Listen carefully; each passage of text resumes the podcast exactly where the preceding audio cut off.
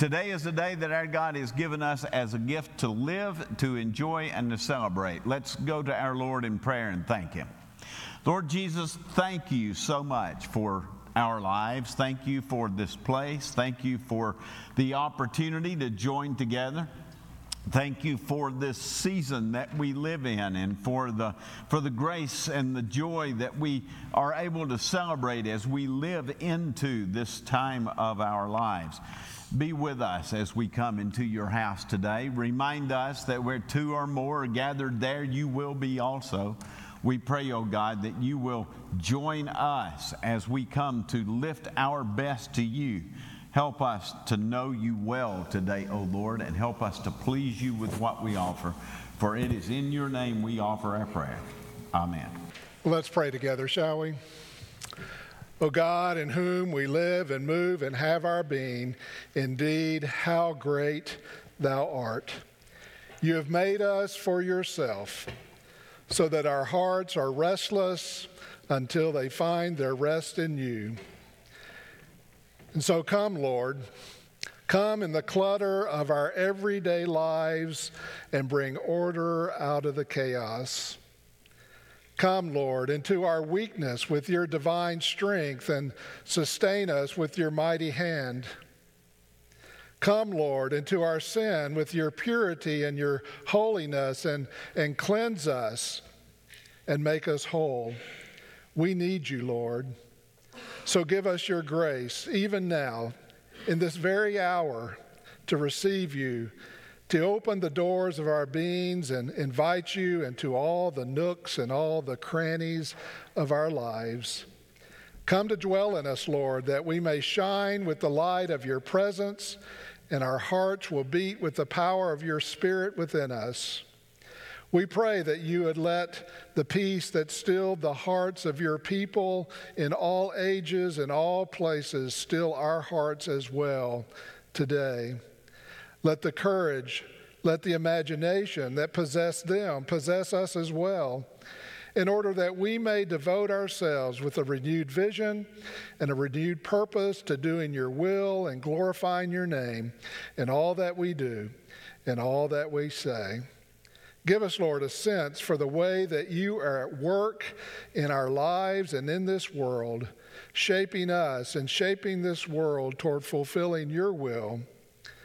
We pray, Lord, that you would let Christ be in us today, making steady those who have lost their way, encouraging those who have forgotten their way, and inspiring all of us to love and to hope and to sacrifice.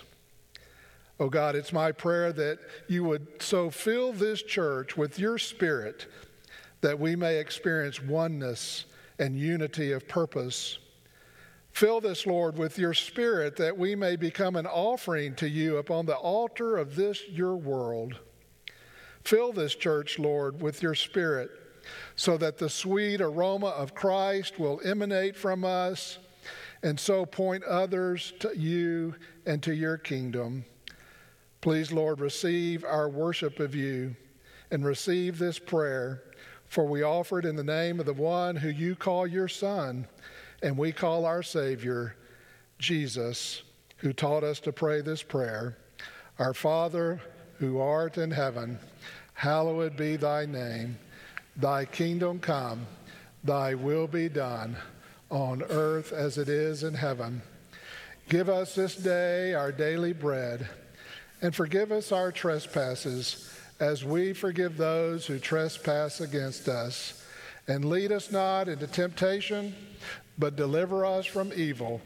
For thine is the kingdom, the power, and the glory forever. Amen.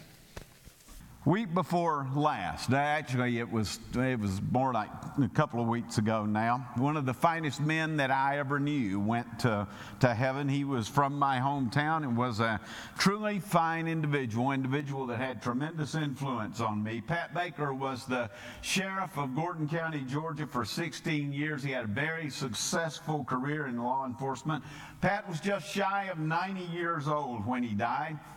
It was one of the true privileges of my life to get to work for Sheriff Baker.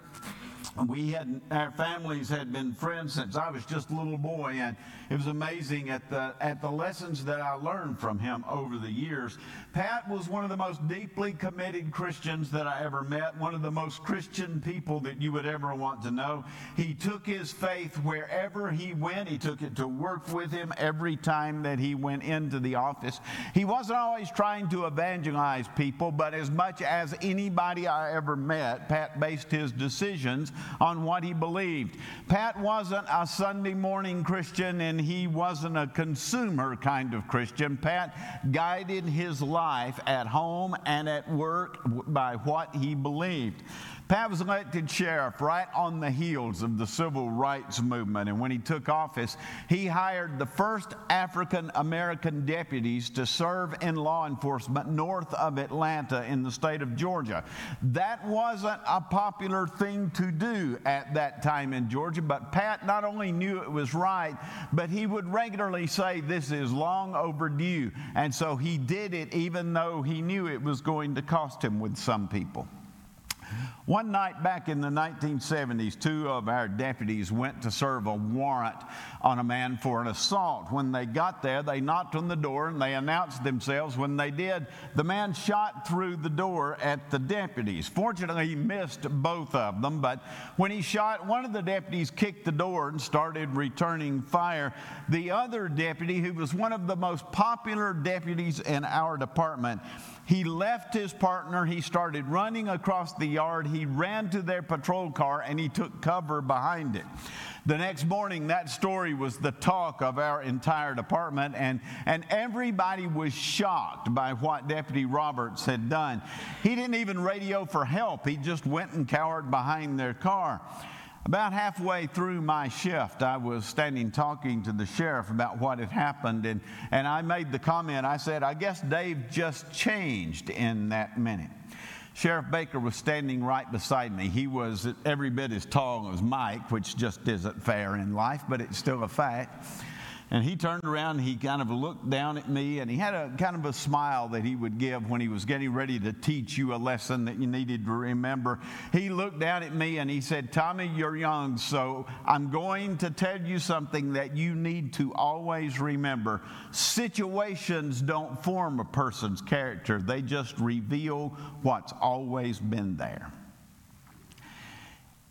It does take a little age and a little experience to realize how true that life lesson was. I'm dealing with something right now that reminds me of how important this lesson is. 50 years after Pat told me that, it's still painful. It's still disappointing when you discover something about a person's character that you didn't know was there, that you never hoped would be there. But that was the lesson that Pat was trying to teach me when I was 19 years old, and it still holds true until this very day. We humans don't decide what kind of person that we're going to be from one situation to the next because that's just not how life works. Character isn't formed by situations. Character is formed by our core values, and our core values are almost always formed by what we believe. And that's where Joshua comes into this story. I don't know how many of you know who Joshua is. If you didn't grow up in church like most of us did, just in case you didn't, Joshua was the man who became the leader of Israel after Moses died.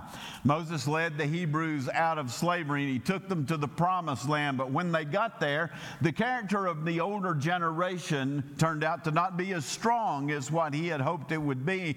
And so God had them wander in the wilderness for 40 years until a new generation could be cultivated who had the faith and the commitment to claim the promise that God had made to his people. Now the people have reached the promised land, and God told Moses that he was going to see the promised land, but Joshua was going to lead the people into the promised land in this passage of scripture that we're looking at today, Joshua has led the people into the promised land, and now they're getting ready to settle down and start becoming a nation.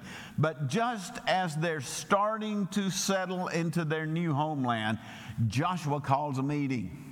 He calls all of the leaders of all of the tribes of Israel to come to a place called Shechem. And when they got there, he basically preached a sermon to them about making choices. And this is what he said to them. Then Joshua summoned all of the tribes of Israel to Shechem, including their elders, leaders, judges, and officers. And so they came and presented themselves to God. And Joshua said to the people, This is what the Lord, the God of Israel, says. Long ago, your ancestors, including Terah, the father of Abraham and Nahor, lived beyond the Euphrates River, and they worshiped other gods. But I gave you a land that you had not worked for, and I gave you towns that you did not build, the towns where you are now living. I gave you vineyards and olive groves for food, though you did not plant them. So fear the Lord and serve him wholeheartedly. Put away forever the idols your ancestors worshiped when they lived beyond the Euphrates River and in Egypt. Serve the Lord alone. But if you refuse to serve the Lord, then choose this day whom you will serve. Would you prefer the gods of your the gods your ancestors served beyond the Euphrates, or will it be the gods of the Amorites in whose land you now live? But as for me and my family, we will serve the Lord. What's Joshua trying to say in this passage of Scripture? Well, Joshua was trying to say that if you want to be the kind of people that God can truly be proud of, if you want to have a set of values that'll stand the test of time, and if you want to make the kinds of choices that'll give you peace of mind and, and that'll build a positive future for you're not only yourself but for those around you, then you're going to have to start by choosing the right God. Back maybe a month or so ago, somebody came to me and they asked me a question that I was almost never asked 45 years ago when I started in the ministry. They said, Why do some Christians think that Christianity is the way, the truth, and the life instead of a way, a truth, and a life? It actually bothers me that some ministers stumble over that one because this just isn't a hard question to me. There are two things that make the Christian faith absolutely unique among all of the faiths in the world. And they are the things that we need to focus on in times like this. Number one, Christianity is the only religion in the world that isn't based on some kind of a law code, some kind of a merit system. In other faiths, there's always a merit system that you, where you have to earn your way to whatever their vision of heaven happens to be. But Christianity does not have a merit system. In Christianity, salvation is based on God's unconditional love and mercy. It's based on God God's grace. God's love and grace are free gifts in our faith, and our salvation comes through believing in those gifts and accepting those gifts into our lives.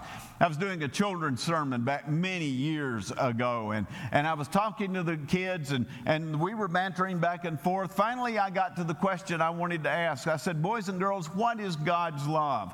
And when I did, this little boy looked up at me and he said, It's the biggest birthday present ever. I had some notes in my hand, and I'll go to them, and I thought, that's better than anything I've got. We're going to run with that. God's love is the biggest birthday present ever. You don't have to earn it, and, and you don't have to be good enough for it to be given to you. It's a free gift, and it comes to us just because we're God's children. If you want to be part of God's family, all you have to do is accept that gift and then live into that gift. The first thing that makes Christianity unique is that salvation is a free gift. The second thing that makes it unique is that the Christian Christian faith is the only faith in history where God actually came down to earth in the form of a human being to show us exactly what God was like.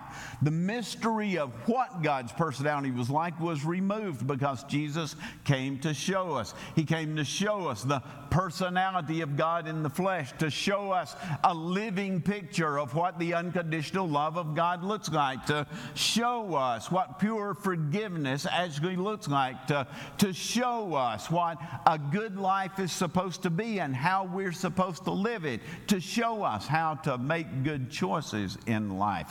When Jesus was hanging on the cross after people had become so evil that they, they wanted to simply dispose of God's Son, Jesus looked down from that cross at the people who had just driven nails in him and at the people who had screamed for his death, and he said, Father, forgive them. They don't know what they're doing.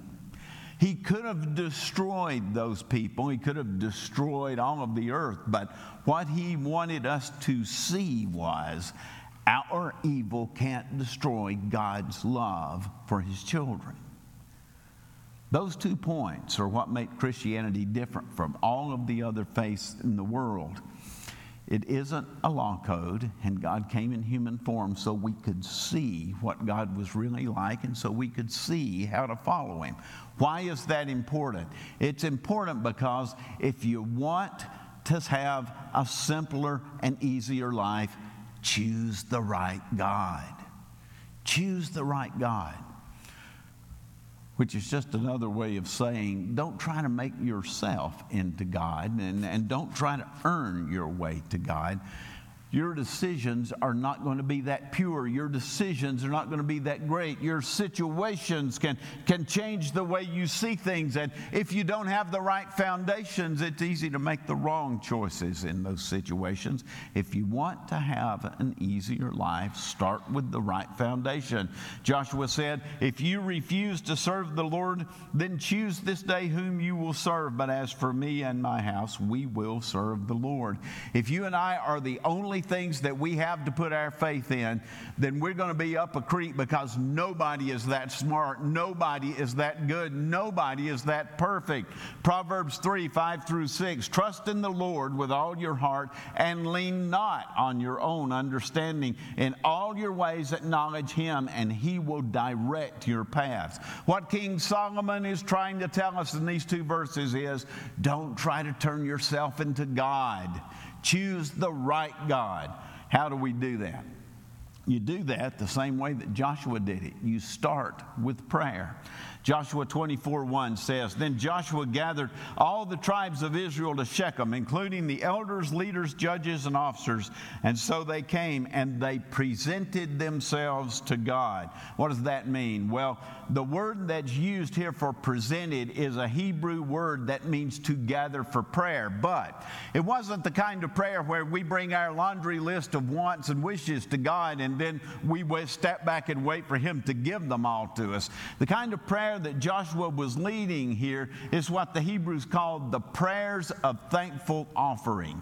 These, these people were thankful for the blessings that God had already given them. And now Joshua is calling to these people to trust God for the future. And the reason he's doing that is because a huge part of the thankful offering was trust. It's easy to lose trust when you're nervous and, and fearful about things. It's easy to lose trust when you don't quite understand or know what, what something is, is being said, when it doesn't sound quite like what you would have hoped it would have sounded. It's easy to lose trust when you're, you're having to face the changes and the difficulties of life and, and you're not at all sure that what you're seeing and what you're hearing is, is what you ought to to be seeing and what you ought to be hearing. And, and you don't know for sure what all of it's going to mean. And so you start to get very concerned and, and anxious. It's easy to become self focused instead of being mission focused when you start to get nervous in life. And, and that's true in church life and it's true in our personal lives. But that isn't just true when things are becoming uneasy and uncomfortable in life. It's also true when things are going very well in life. It's easy to lose trust when everything is going great and when we think we've got the bull by the horns. All is good. And when all is good, it's easy for us to forget to pray, to forget to focus on God, to forget to focus on His will for the future. Joshua called the Hebrew leaders together because he not only wanted the Hebrews to offer themselves to God and to act in gratitude for what had already happened in their lives, but he also wanted them to pick the right God for the future, for the days that were ahead of them. He wanted them to trust God for tomorrow and to stay committed to God for tomorrow. He didn't just want them looking at what had happened in the past, he wanted them to look at what was out in front of them the promised land had been a foreign land, and the people who lived there had worshiped idols. The idols were all around the Hebrew people, and idols are tempting. The people could see those idols clearly, and, and they liked some of the situational values that those idols brought. They were fertility gods, and, and they were harvest idols, and, and there were golden calves that represented wealth and prosperity. In other words, those people in that day were tempted by exactly the same things that we're tempted by today. People like their idols, and we all have our idols. If you don't believe that, just ask yourself a very simple question What comes first in your life? Is it money? Is it time? Is it work? Is it family? Is it sports? Is it sex? Is it just name it, whatever it is?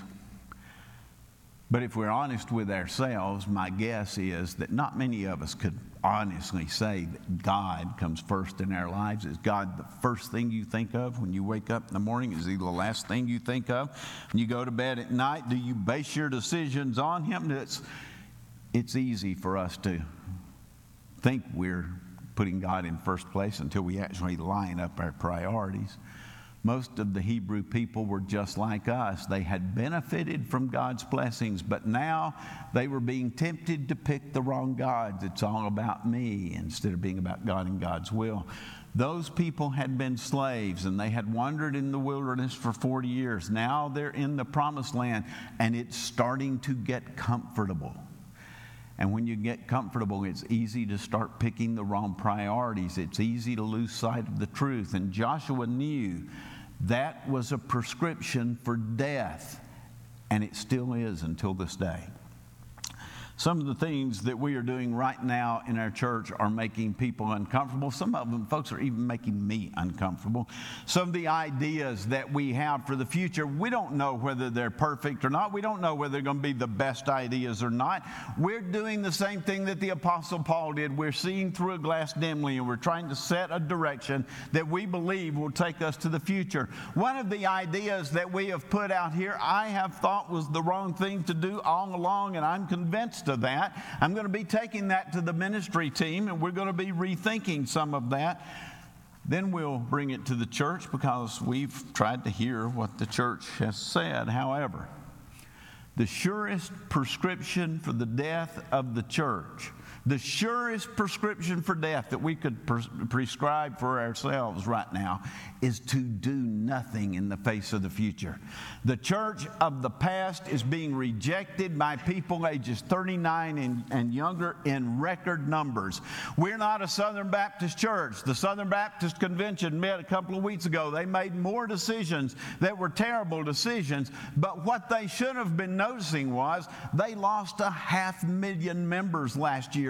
That has never happened in the history of the Southern Baptist Convention, but they lost a half million members last year, almost all of them under the age of 39 we have to make some important changes. We have made a lot of them since last fall, and we're growing again. We've baptized more people in the last few months than we had baptized in the last two years. Yes, some of the things we are doing are making us uncomfortable, and they're certainly making me uncomfortable because I have to deal with the struggles that come with those things. I have to deal with the worries of the church. I have to deal with, with the uncertainty of knowing knowing whether we're making the right choices or not.